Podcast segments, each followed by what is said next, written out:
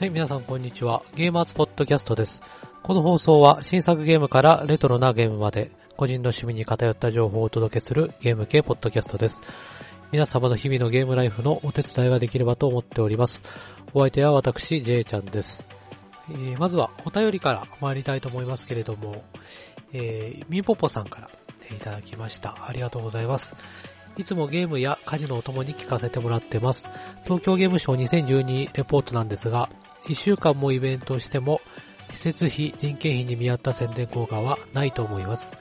一般公開も土日と来場しやすい日程になってます。展示面積は東京国際展示場の方が大きいし、アクセスがいいので変えてほしいですね。会場は時間までにステージ等の設備を全て撤去しなければいけないので、どうしても今の時間になってしまいますが、次の日がある土曜日は時間を延ばしてもいいかもしれませんね。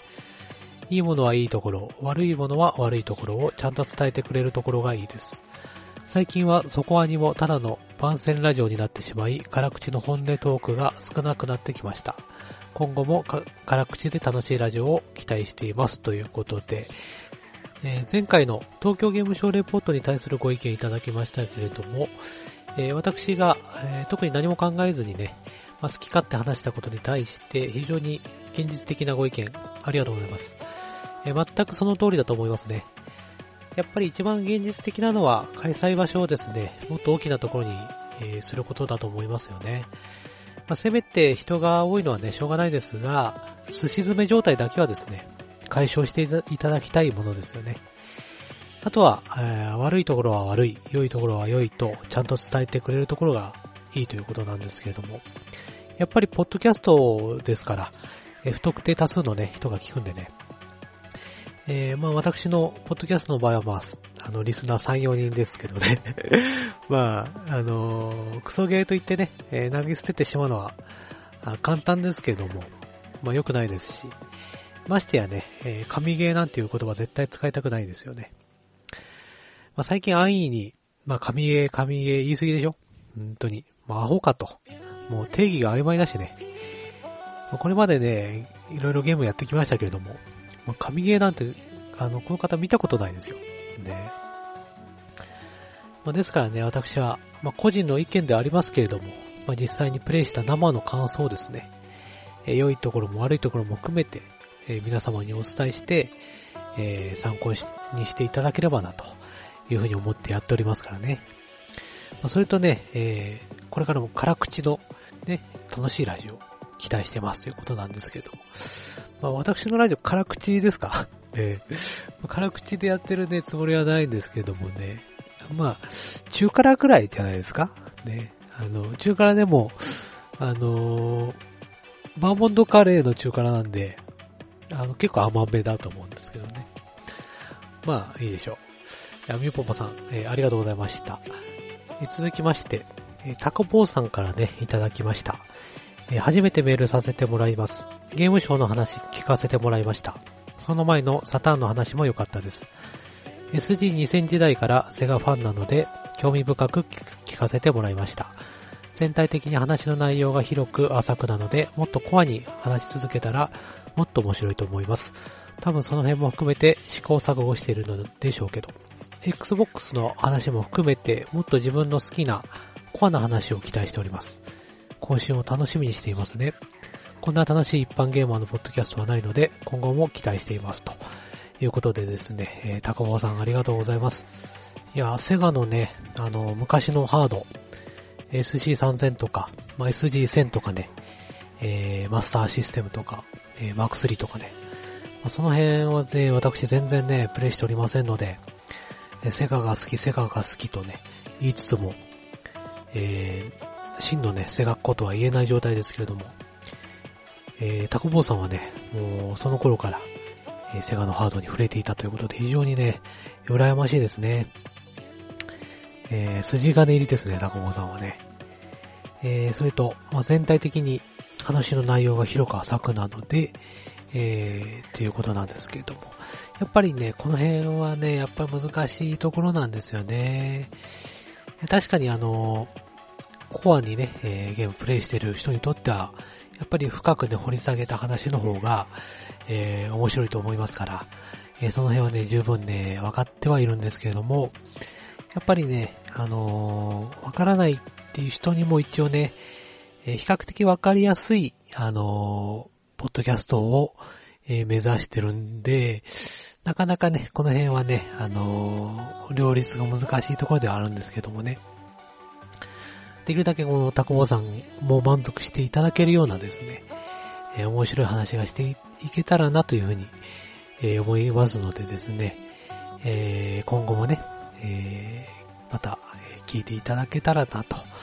え思いますけれども、まあね、え今後は、あの、ない可能性もね、十分ありますから、その辺はね、ご了承くださいよ。え続きまして、えおこじょさんからいただきました。ありがとうございます。おこじょさん、この間もいただきましたね。本当に嬉しいです。もうね、あのー、2回とは言わずも3回でも4回でも、まいくらでもね、えー、送ってきていただきたいものですけれども、えー、じゃあ読みます。ジェイチャーさん、こんにちは。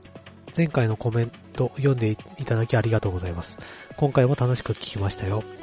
私は地方民で、東京ゲームショウはメディアで内容を知るだけですので、行った方の生の声を聞けてとても興味深かったです。ところでイース購入されたんですね。気になっている一本ですので、ぜひ感想を聞かせてください。私はソウルトリガーの体験版をやったのですが、いまいちでしたので、細々とスカイリムを続けています。次回配信も楽しみにしています。ではまた。えー、そして私もソーシャルに興味はありません。笑いということでですね。いやー、えー、おこじさんありがとうございます。え、東京ゲームショウの話ね、えー、あの、おこじさんは超瓶ということなんで、私はですね、まあ、いろいろとね、文句ばっかり垂れましたけれども、えー、私、千葉に住んでおりますので、えー、もう高速でね、飛ばせば15分ぐらいでね、あのー、幕張メッセ行けちゃう距離にいますので、非常にね、贅沢な、あ悩みだなというふうに若干反省するところありますよね。やっぱり遠い方はなかなか来たくても来れないっていう方いっぱいいるでしょうからね。まあそういう方がね、あのー、少しでも、こんなね、どうしようもないポッドキャストでも聞いてもらってね、あのー、ほんのちょっとだけでもそのゲームショーの、えー、空気みたいのがね、感じ取ることができたら、まあ、あのー、このゲーム系のね、ポッドキャストやってる、えー、意味もあるのかなというふうに思いますので、非常にね、嬉しいですけれども。えそれと、まあ、イースね、えー、やったんですよ。購入しました。うんえクリアもしたんですけれどもね。えー、まあね、あのー、とりあえず、今回はスリーピングドッグスの、えー、お話ですのでですね、えー、次回話せればなというふうに思っておりますので。まあね、あのー、面白いですよ。うん。詳しい話はまたね、えー、次回にでも話そうと思います。そして、ソルトリガー、えー、体験版やったということなんですけれども、私もやりましたよ、これ。一応ね、あのー、イメージエポックのね あのー、満を持して出した RPG でしょ？あのー、なんか、イメージエポックはもう、プレステ3とか、あのー、ビータに、えー、ね、ハードシフトするということですので、PSP 最後の、あロープレイということなんでね、まあ、あの、ロープレイをね、あの、出してくれるっていうところは非常に嬉しいんですけれども、えー、いかんせんね、内容がないよっていうかね、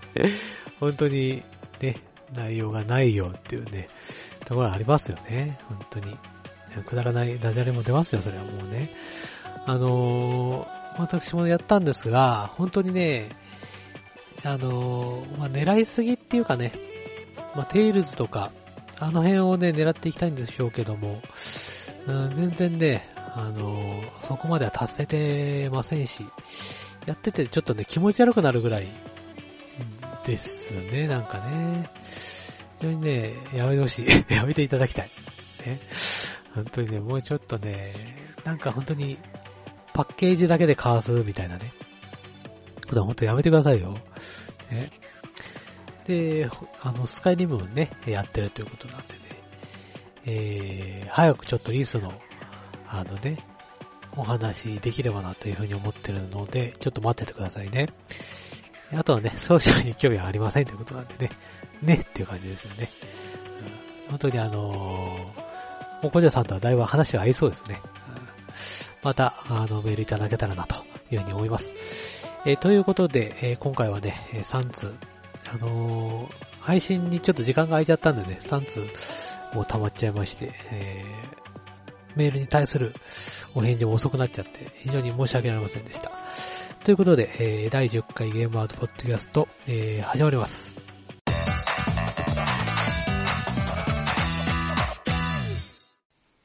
はい、えー、では本編参りたいと思いますけれども、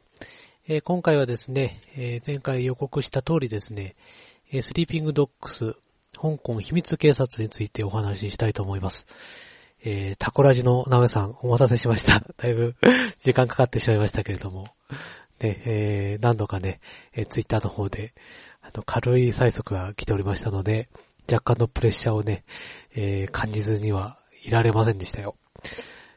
こちら、9月の27日にですね、えー、発売されまして、開発が、えー、カナダの United Front Games というですね、開発会社が、えー、開発してるんですけれども、あまりね、聞き馴染みのない会社だと思うんですが、こちら以前ですね、プレステ2とか、あ旧箱でね、発売されていた True Crime シリーズ、えー、 True Crime というですね、ゲームがあったんですけれども、えー、そのですね、3作目として、 True Crime 香港っていうね、えー、題名で、えー、開発されておりまして、アクティビジョンからですね、発売予定だったんですが、それが発売中止になりまして、え、その後ですね、えスクエアエニックスが、え販売権を買ってですね、今回発売に至ったということになっておるんですけれども、えその時にですね、トゥルークライムのですね、商標権は購入しなかったんで、えー、スリーピングドッグスというですね、えー、名前で、えー、名前が変更されたということになっております。えー、ハードはですね、プレステ3、そして Xbox 360、えー、そして PC と、まあ、3機種でですね、えー、発売されておりまして、価格が7980円。で、もちろん Z 指定ということでですね、えー、もちろん私はですね、まあ、どのハードを購入したかっていうのはね、まあ言うまでもありませんね。まあ、あえて言いませんよ。ね。えー、ジャンルですけれども、ジャンルはクライムアクションゲームです。えー、まあ、いわゆるですね、あの、グランドセフトオートとか、まあ、セインツローなどね、そういった感じのゲーム。いわゆるオープンワールドで、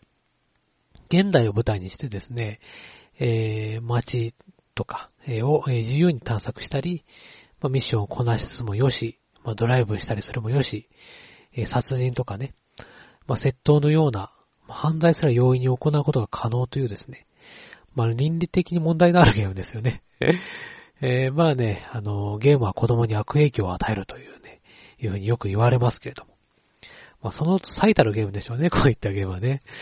まあね、そんなものはね、あの PTA とかそんなものはね、クソくらいなんですけどもね。まあ、この手のゲームはですね、まあ、日本で発売される際に、え結構ね、規制がかかっちゃったりするんですよね。まあ、最近海外のゲームは特に多いんですけども。まあ、あのだいぶゲームの内容がね、えー、一部修正されるなんていうのは、最近本当日常茶飯事なんですけども、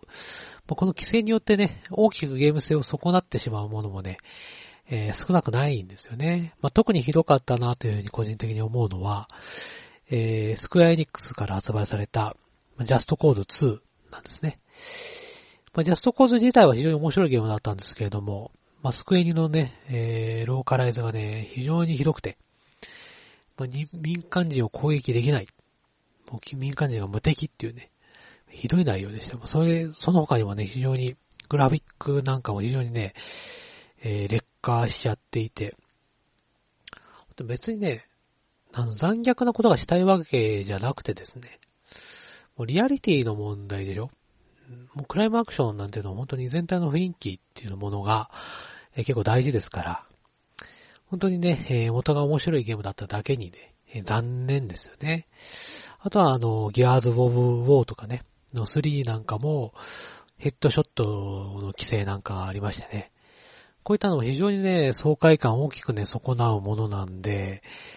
えー、本当にね、私思うのは、まあ、こんな規制するんだったらこのセロの年齢しての意義ってなんだよというふうに思っちゃいますよね。本当に。だから、もうちょっとその、購入の仕方をね、あの、もうちょっと厳しく規制強めればいいんじゃないかなというふうに思うんですけどね。え、ともあれですね、今作のこのスリーピングドッグス、香港秘密警察に関してはですね、規制はごく一部で、民間人が無敵なんていうことはございませんのでですね、まあ安心してください。えー、そして、えー、まずはストーリーですけれども、えー、主人公のウェイ・シェーンはですね、え香港の警察の、え組織犯罪対策部に所属する、まあ、刑事でして、まあ、彼がですね、まあ、警官だと知る者は、まあ、警察内でも非常にごく一部だということになっておりまして、え物語はですね、まあ、3音 E という、まあ、トライアド。まあ、トライアドっていうのは、まあ、香港を拠点としたですね、犯罪組織の総称なんですけれども、えー、このトライアドへ、えー、潜入捜査を命じられるところから、えー、始まります。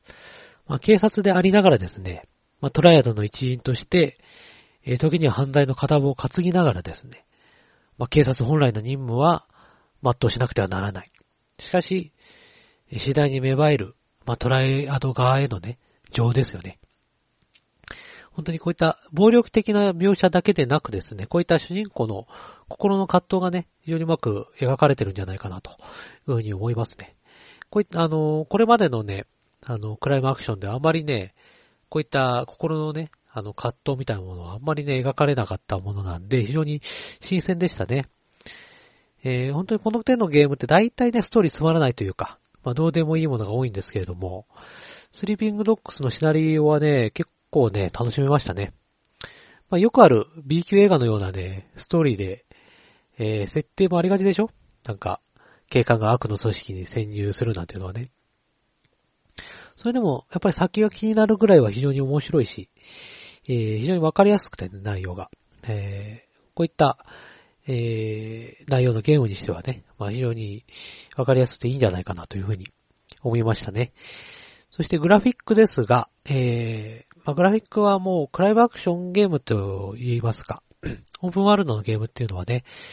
えー、やっぱりデータがね、えー、膨大ですから、ある程度グラフィックを落とす必要があると思うんですけれども、なので、あの、今後ね、発売予定されている Last of Us とか、えー、 Beyond なんか非常に凄まじい映像とね、えー、比べてはいけませんけれども、まあ、クライムアクションというくくりで見ればですね、えー、 Grand Theft Auto とかね、 Saints Row シリーズなんかと比べても、ちょっと頭一つ出てるんじゃないかなっていう印象ですね。非常に、えー、あの、私はいいんじゃないかなっていうふうに印象を持ちました。特にね、水の表現が非常に綺麗でして、えー、雨に濡れた路面ですとか、えー、海面とかね、えー、服が濡れた時なんかも非常にいい感じですね。あとはあの、香港の独特のあの、やたら賑やかなあの、看板とかね、えー、そういった香港の街並みがね、うまく再現されてますので、えー、香港舞台にした こういったゲームはあまり少ないんでね、非常に新鮮で楽しめると思います。もちろん PC 版が一番、まあ、綺麗なんですけれども、まあ、360版もね、えー、十分綺麗ですし、フレームレートなんかもね、非常に安心、安定しておりますので、えまあ、もちろん私、360版を買ってやりました。プレステ3版は若干ね、フレームレートがやっぱり一番ね、安定しないのかなっていうね、えー、感じですけれども。プレステ3版も特に、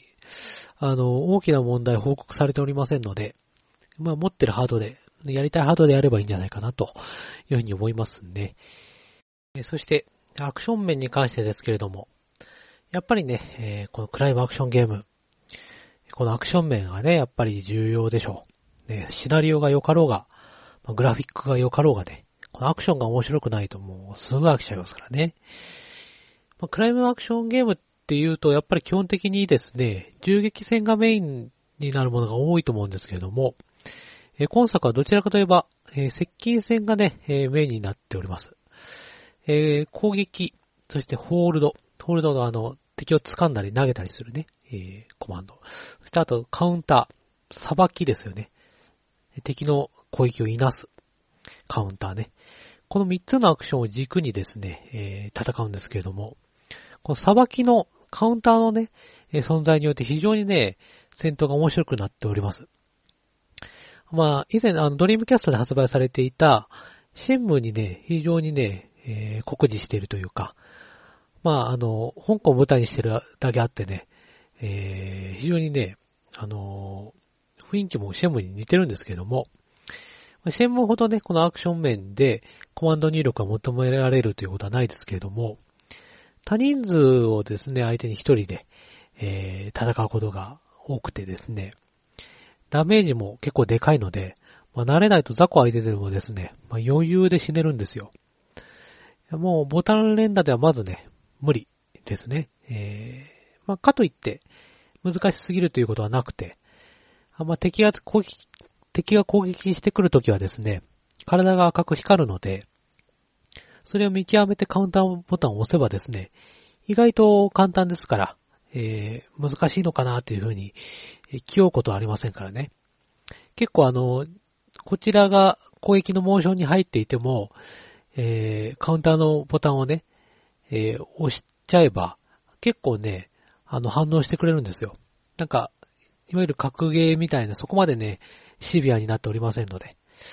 慣れてきますとですね、非常にかっこよくね、立ち回れるようになります。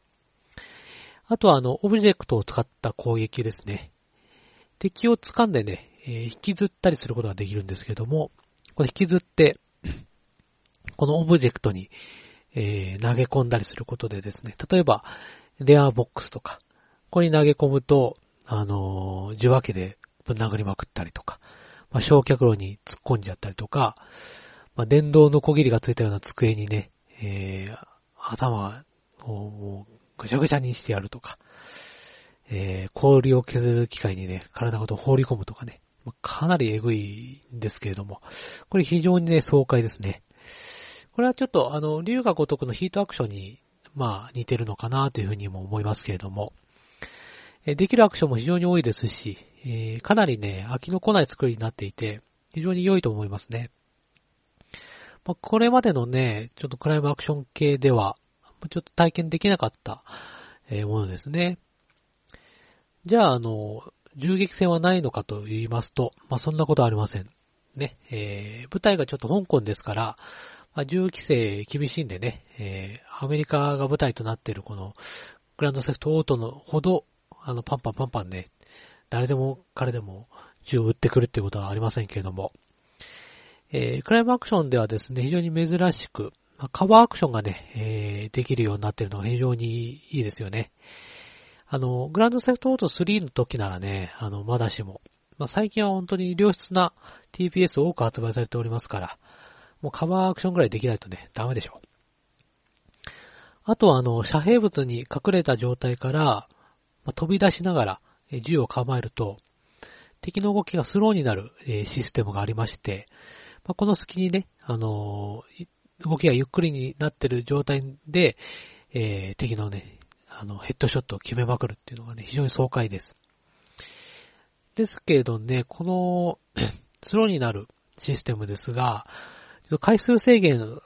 なくてですね、あの、使いまくれるんですね。遮蔽物から飛び出す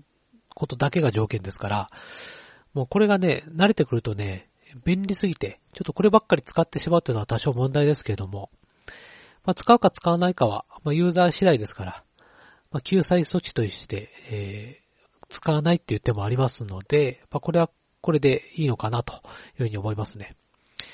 ただね、ちょっと武器の種類が少ないですね。えー、いわゆる拳銃、あのー、拳銃のタイプ、そしてサブマシンガンと、えー、アサルトライフル、そして、えー、アサルトライフルにグレネードがついてるやつとかね。それぐらいしかなくて、あの、スナイパーライフルだったりとか、バズーカーとかね、あの、手榴弾もちょっとないんでね、この辺はちょっと残念でしたね。やっぱ武器の種類が減るイコール、ミッションの幅が減ると思うんで、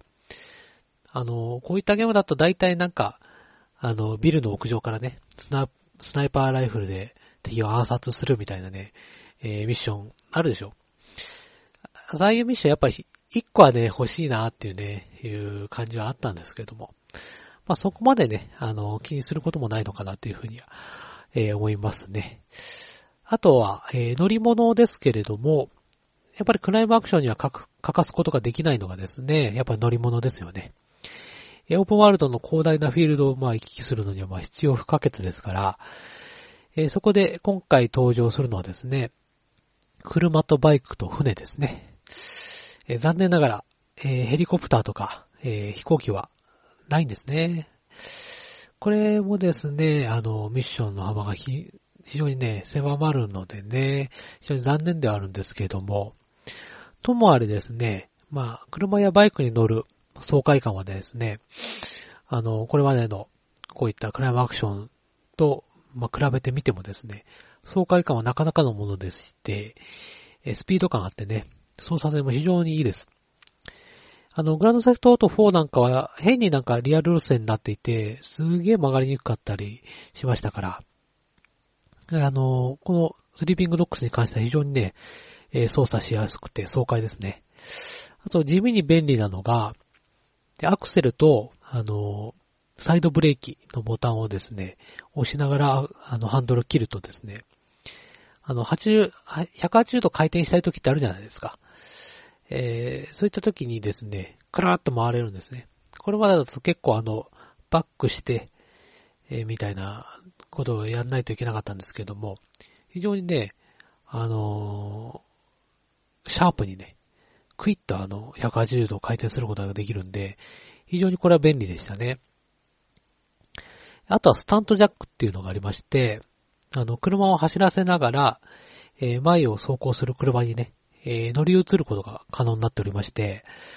これによってね、あのー、車から降りることなく、え車を奪うことができるんで、あの、ミッション以外でもね、あの、あの車欲しいと思ったら、あの、いちいち止まらずに、あの、奪うことができたりするので、これは非常に爽快ですし、ミッションの途中でね、このスタンドジャックしたりするのは非常にね、えテンション上がりますので、非常にこちらは良かったかなというふうに思いますね。あとはね、あの、フィールドに点在するものが結構たくさんありまして、なんか小さいね、社にお参りすると、4つお参りするごとに、まあ、体力の上限が上がるものだったりとか、お金や服などが手に入る金庫がね、えー、点在していたりとか、まあ、監視カメラだったり、あと必殺技をね、覚えることができる十二支の像みたいのがあるんですね。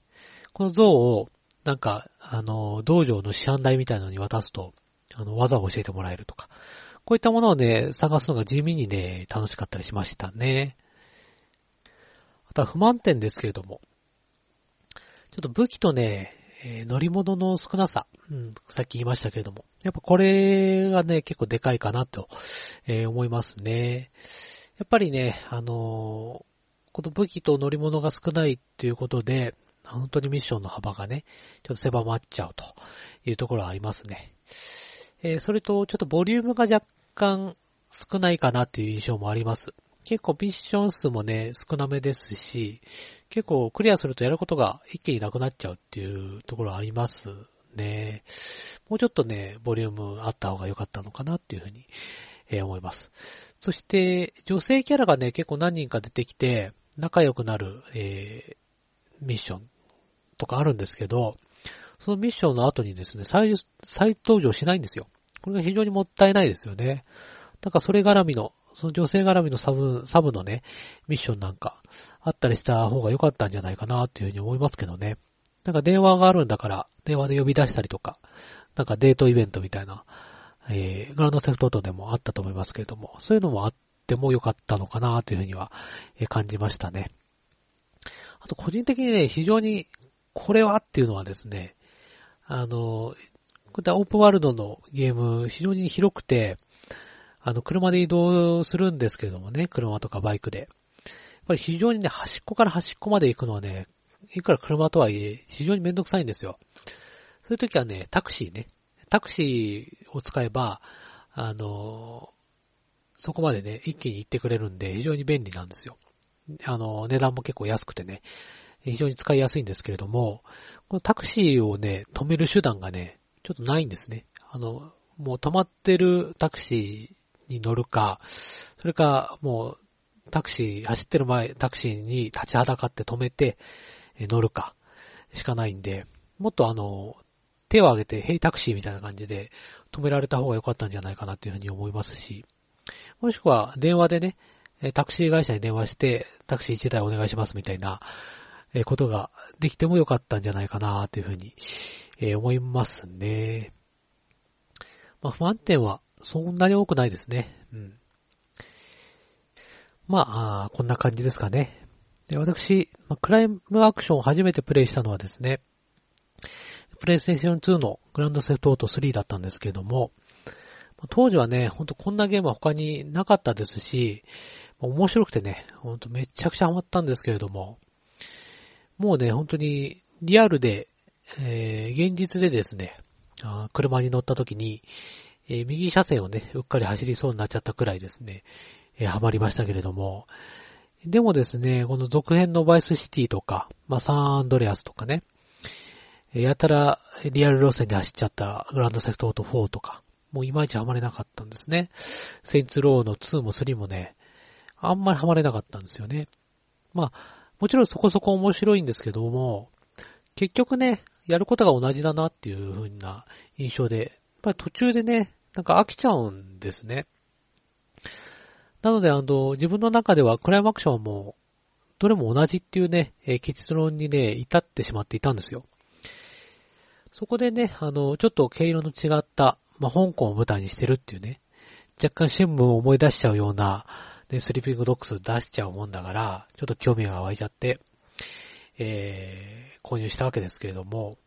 このスリーピングドックスに関してはですね、ミッション数こそ、ちょっと少なめですけれども、一つ一つがね、非常に比較的あのクオリティが高いんですよね。やっぱりだらだら同じようなミッションをね、たくさんやるほど、やるよりも、よっぽどいいと思うんですよね。あとはやっぱりクライムアクションだけじゃないですけど、プレイヤーを飽きさせない要素がないとね、えー、ゲームはいけないと思うんですが、そのその要素として、まあ、一番簡単なのは、まあ、成長要素なんじゃないかなと、えー、いうふうに個人的には思うんですけども、ミッションをね、クリアしてポイントを貯めることで、まあ、やれることが増えていく。えー、アクション的なものとか、えー、スキル的なもの。まあ、これがあるだけでね、全然あの、ゲームとしての寿命がね、えー、変わってくると思うんですよね。え、RPG にしても、ただ単にレベルが上がるだけじゃなくて、え、ジョブとかアビリティとかスキルなんかあった方が楽しいですし、アクションゲームにしてもね、えー、だんだん使える技が増えていった方がね、楽しいでしょ？ロックマンとか ね。うん。日本人って本当に地道なの好きですから。本当に今作はですね、まあ、クライムアクションの基本的なところはね、えー、平均以上で、まあ、きっちり抑えた上でですね、まあ、成長要素とか、えー、探索要素ね、プレイヤーを飽きさせない要素がね、結構盛り込まれていて、飽きさせない作りになっておりますのでですね、えー、ちょっとね、もうグランドセルトートみたいなゲームはもう飽きたよという人とか、まあ、これまでこういったゲームやったことないっていう人にもね、ぜひね、えー、プレイしてもらいたいタイトルですね。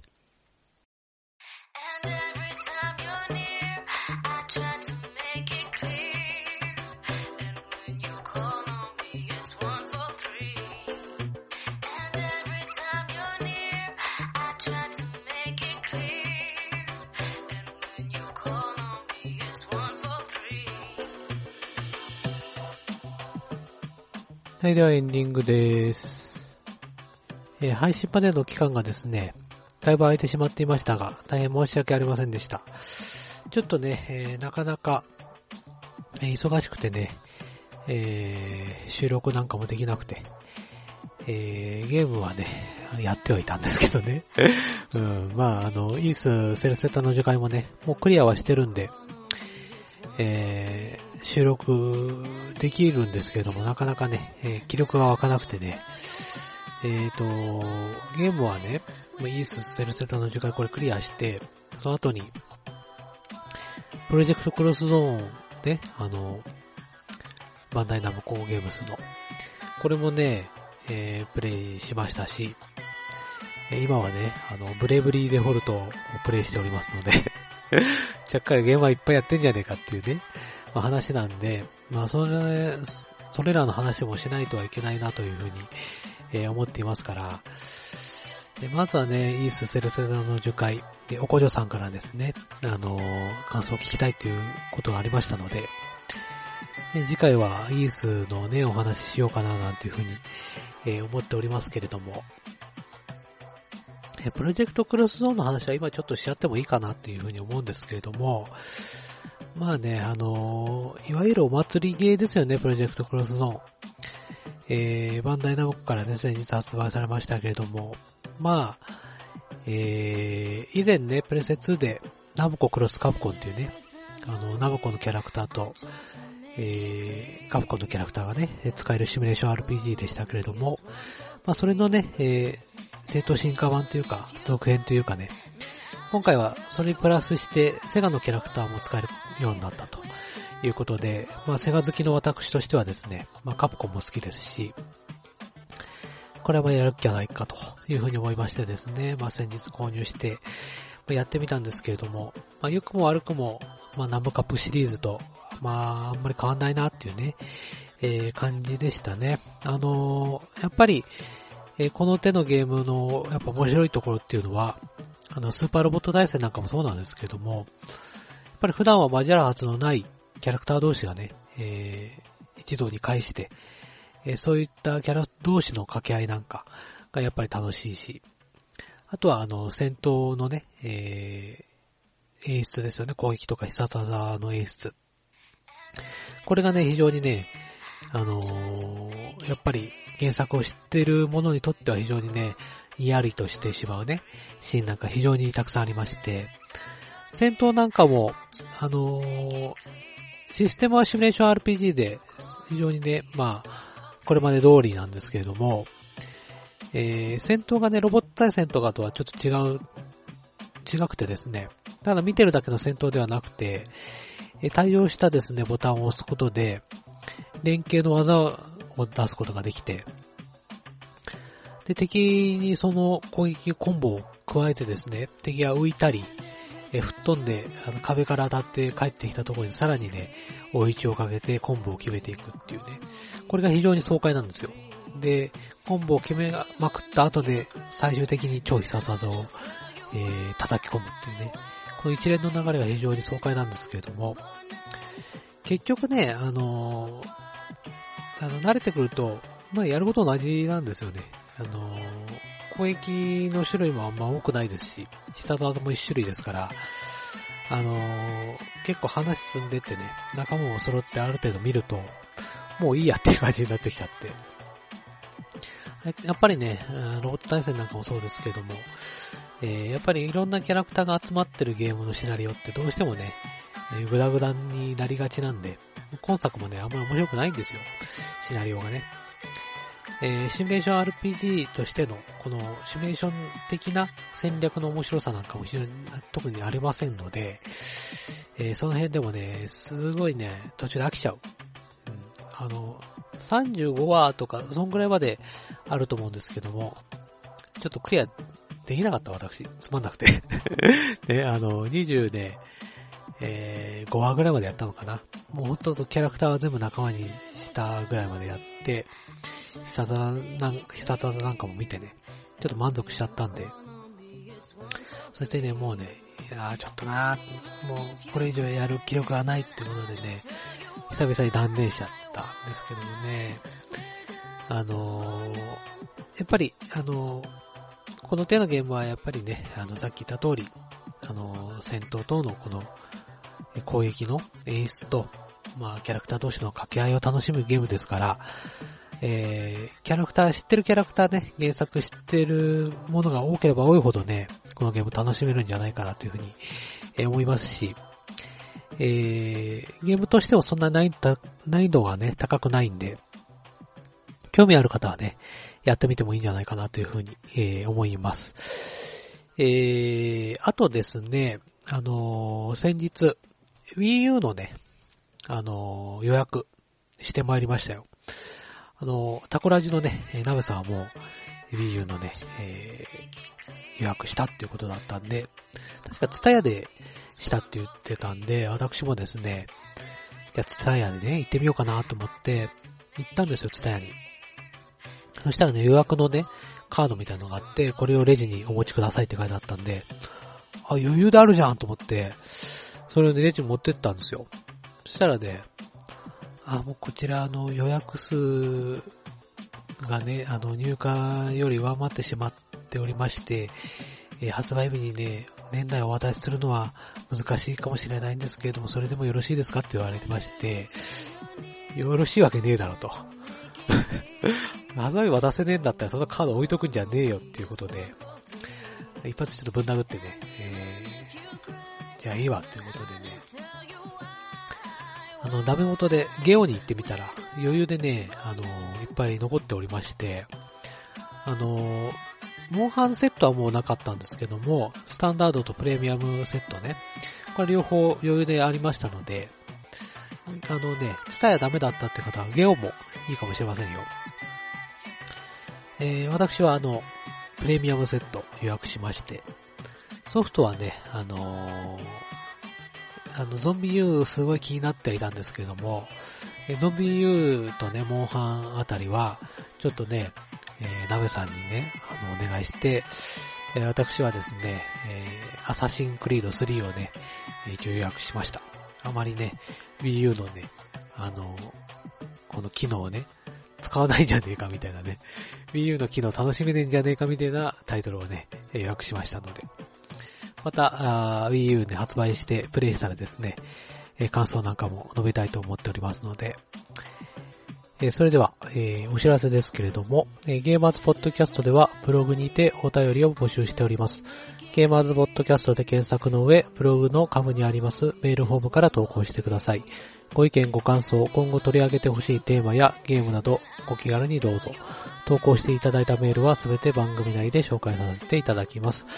えー、ということで、まあね、あのー、基本的に私のポッドキャストは新作とかね、の、あのー、ゲームの紹介を軸にやっておりますけれども、えー、今回ちょっとお便りであったようにですね、もうちょっとコアな話がしてほしいっていうご意見もありましたから、えー、なんか具体的にね、この話してよとかね、そういうのあったら、どんどんね、えー、ご意見いただけたら、まあ、できるだけ、あの、ご要望に、えー、答えたいかなというふうに思っておりますけれども。まあね、特にね、予防はないと思いますよ。まあ、そもそも、あの、聞いてる人がね、いませんから。本当にね。まあ、あの、なんかね、えー、これからも、まあ、配信するかしないかわかんないような、えー、配信のね、期間がだいぶ空いちゃうような、あことがね、えー、また続く可能性はありますけれども、ちょっと長い目でね、見守っていただけたらなというふうに、えー、思っております。えー、ではですね、あの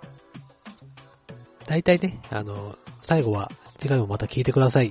て言うんですけど、あの、次回があるかどうかわかんないので、私のですね、ポッドキャストは、次回もあったら聞いてくださいというふうに 言ってお別れしたいなというふうに、えー、今回から、えー、そういうふうな、あ掛け、掛け声というかね、あの、お別れの仕方にしたいと思います。では、次回もあったら、次回もあったら聞いてください。えー、さよなら。